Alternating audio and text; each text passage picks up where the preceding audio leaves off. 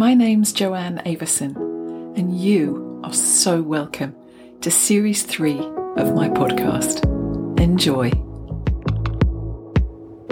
Welcome to this episode of the podcast. I was thinking about what to talk to you about today, and I found myself wanting to share something very, very, very small, in the sense that it took up a tiny, tiny part of my day, a kind of an in-between thing that you might not even remember if it happened to you, or you might, it might be something so in a moment that you overlook it, and you'll see what I mean. I love learning, teaching, discovering about the fascia, because for me, it's the tissue of the in-between. And I'm passionate about that. What is it that joins the dots? And a very dear friend and mentor of mine, Paul Kay, who I'm going to interview for you in the future, he and I talk a lot about the tissue of the in-between. And he sent me on a mission when I went on a beautiful yoga retreat with Angela Farmer and her husband Victor to Greece, to their beautiful home there. And I had the privilege of staying in an olive orchard, an olive grove, while we went almost daily to their house to, I want to say do yoga, but it wasn't like doing yoga. It was like being present to presence itself. And Paul had, in a conversation with me, kind of commissioned me in a very loving way, find out from Angela how we penetrate the in-between. What does that mean? I know. And it didn't form like a question in my mind to ask a teacher. In fact, I revere Angela and Victor as really up there as the greatest teachers alive today. Their work is absolutely beautiful. And I hope to interview them too in the future for you. What I wanted to say to you is I brought the question in my beingness. It was in my heart. It wasn't something I verbalized to either of them, because it became very clear to me that there was a very powerful answer available as soon as I walked in the door, in a room with some 30 other women and an atmosphere of grace and beauty and sanctuary. And each practice became a kind of a ritual. And it was that ritual time to create a sort of a ceremony out of what would otherwise be called our practice that allowed us the depth and the grace and the sweetness and the subtlety of presence to ourselves. We had permission to spend time with ourselves. And so when I returned, I said to Paul, presence. And he said, presence. Yes, we talk about presence all the time. Of course we do. However, what penetrates the in-between is presence. Fascia is the tissue of the in-between. And its nature, its form, its force transmission is a resonance field. It is a resonance field. Its role is to harness our resonance field as the collective, the one and the all of us. Each strand of fascia is engaged, and all the fascia of our form is engaged through its very structure, through its innate geometry, as a resonance field. And what some of us can't stand, I think, is that also means it detects dissonance, because everything has to be equally and oppositely or overall exist at either end of a spectrum or a continuum. And of course, fascia is the tissue of continuity. So that continuum from dissonance to resonance, if we can somehow, in an impersonal way, be present to it, just present, without judgment, without is it good or bad, is it dissonant or resonant, am I right or wrong, has that happened to me, was that a terrible thing, was that a good thing, have I been traumatized or am I ecstatic, because all that stuff is mind chat. All that stuff, I'm not denigrating it, I'm not saying it's not important, I'm simply saying what we worked at in Greece with Angela and Victor, or what we were given permission to find, and it's much easier to create that kind of ceremonial ritual of your practice when there's other people doing the same thing at the same time. It really is much easier. Was this holding of presence to whatever came up. And after a while, the judgments lift. And the inner awareness becomes very clear. And it literally penetrates the in-between. And it's such a relief. It's a letting go. And I think it's available to all of us. And particularly when we wake up and go to sleep. And they are subtle phases in our sleep cycle. I believe the technical name is hypnopompic and hypnagogic phases of sleep. That's just because I happen to know those two names, not because you need to know them. It is that exquisite phase as you drift into sleep, and those few wonderful moments as we drift out that are so beautiful, and they're timeless. Everything's okay. I remember my friend Shane saying to me, for somewhere between 5 and 8 hours every night, we're at peace. Every single one of us humans being on the planet. Every one of us. And I thought, wow. What would it take to penetrate our connections with that level of peace when we're awake? We practice it for nearly a third of every day. And it kind of makes sleep time into a ceremony, but that's another conversation. And what really prompted me to have this conversation with you today, I know it's not a conversation, strictly speaking, it's a monologue, but bear with me because I feel as if I am talking to you, is that my mum came to stay with me. And when she does come and stay, she loves sleeping downstairs on the couch because there's a bathroom next to it and it's really easy and it doesn't involve the stairs. Not that she can't manage stairs, but they're hard work for her. And I sleep in the loft, so I'm 2 floors away from her. And the last time she came to stay, she woke me up with a cup of tea. My mum made me a cup of tea.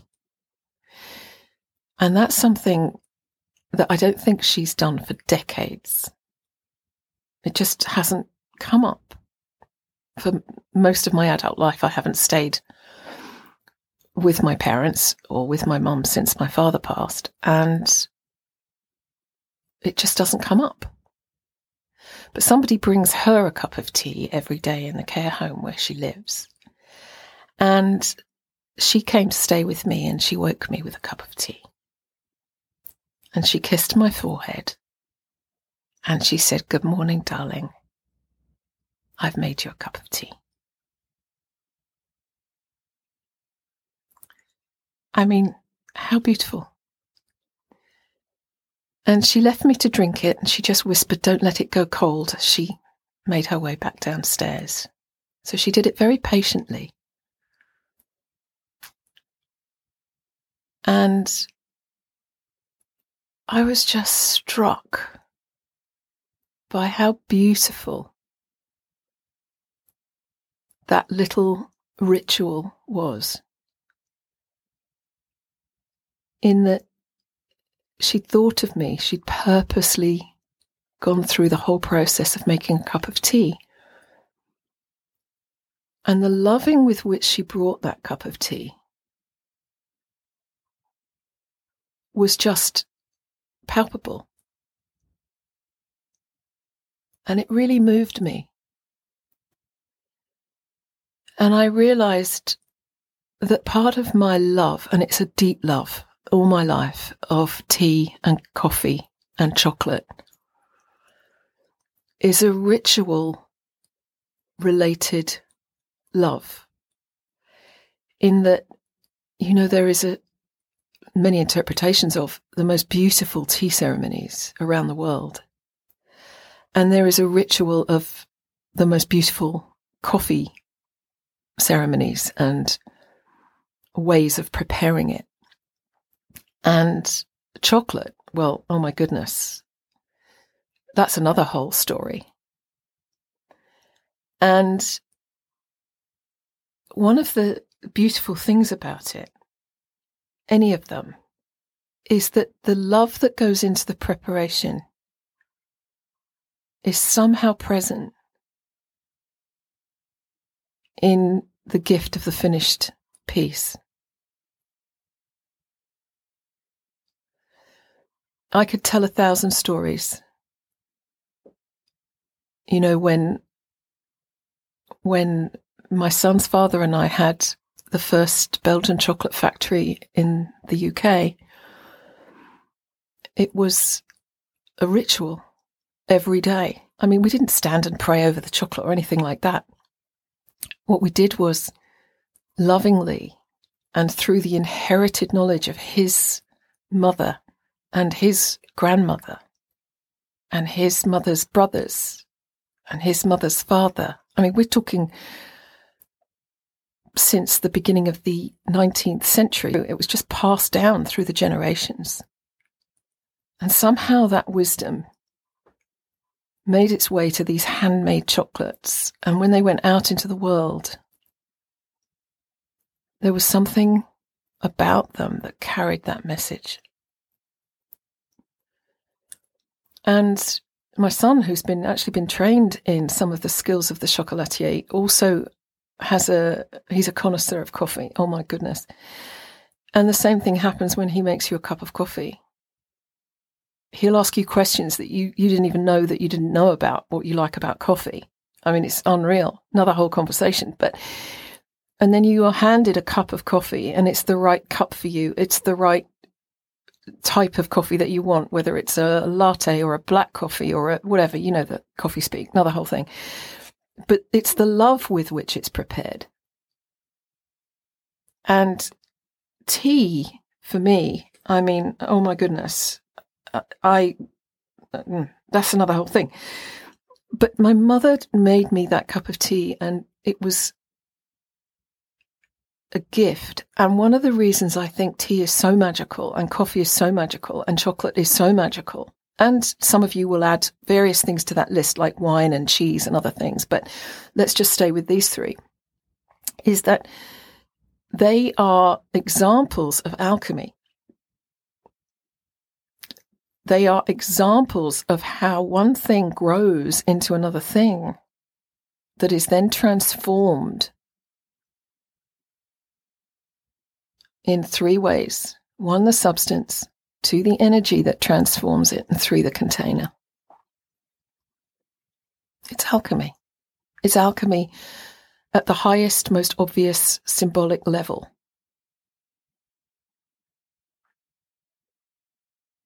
And in that alchemy, if there's love in the mix, you can tell. You can tell.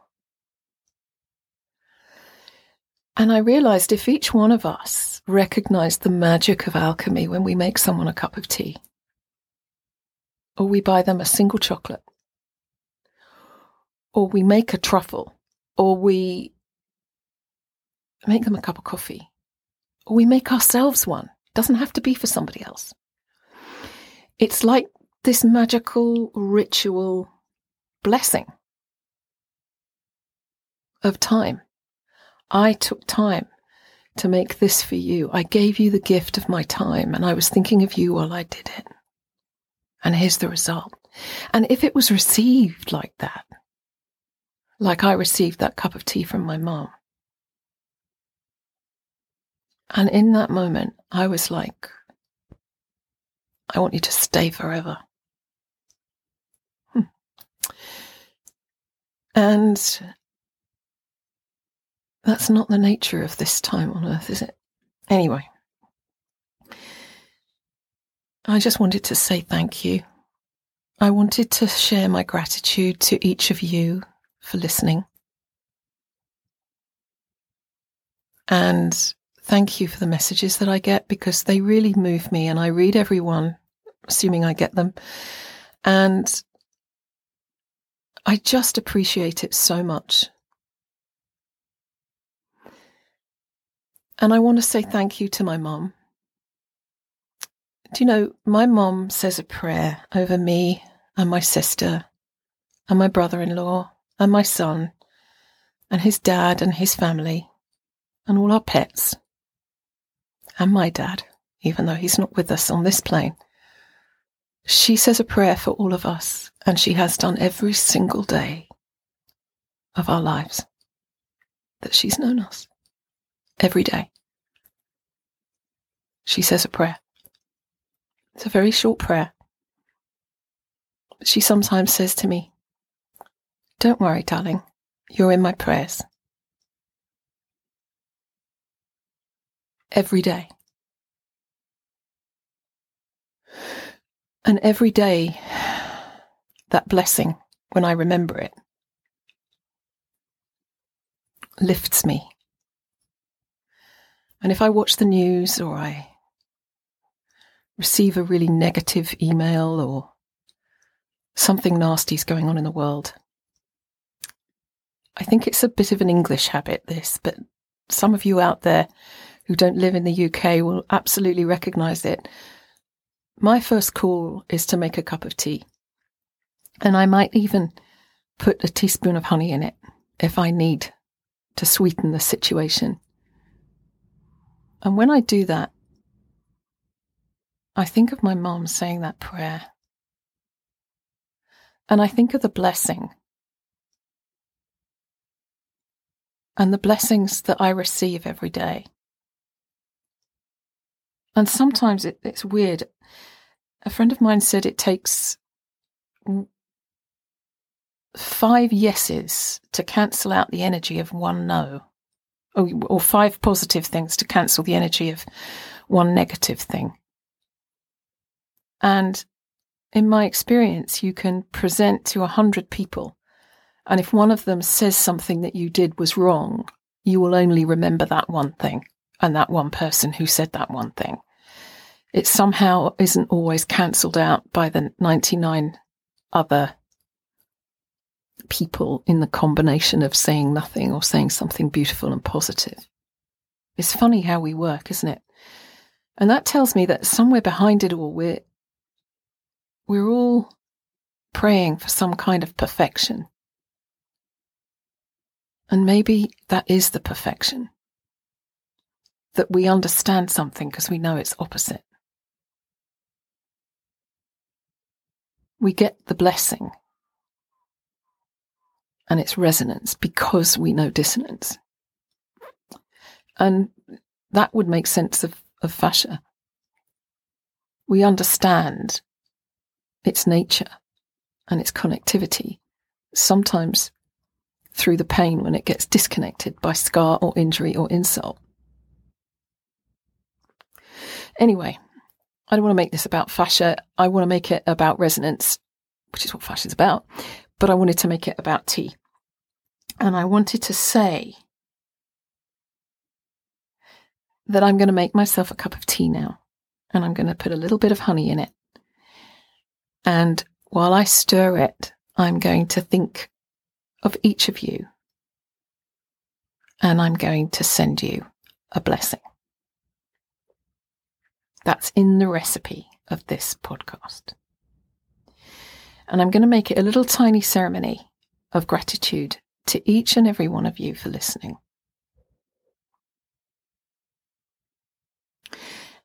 And just thinking about my mum blessing me and my family every day. Who do you bless? Is there someone you can bless? And know that I'm sending you blessings. Just because we all can. And you can't say that no one does it for me, because now you can claim that they do, because they just did. I'm passing it on with much love and much kindness. Sharing the tea and treasure. And gratitude for every one of my family and friends who have ever made me a cup of tea. Thank you. It's treasure. And so are you. God bless. Stay close, stay safe, and have a great day.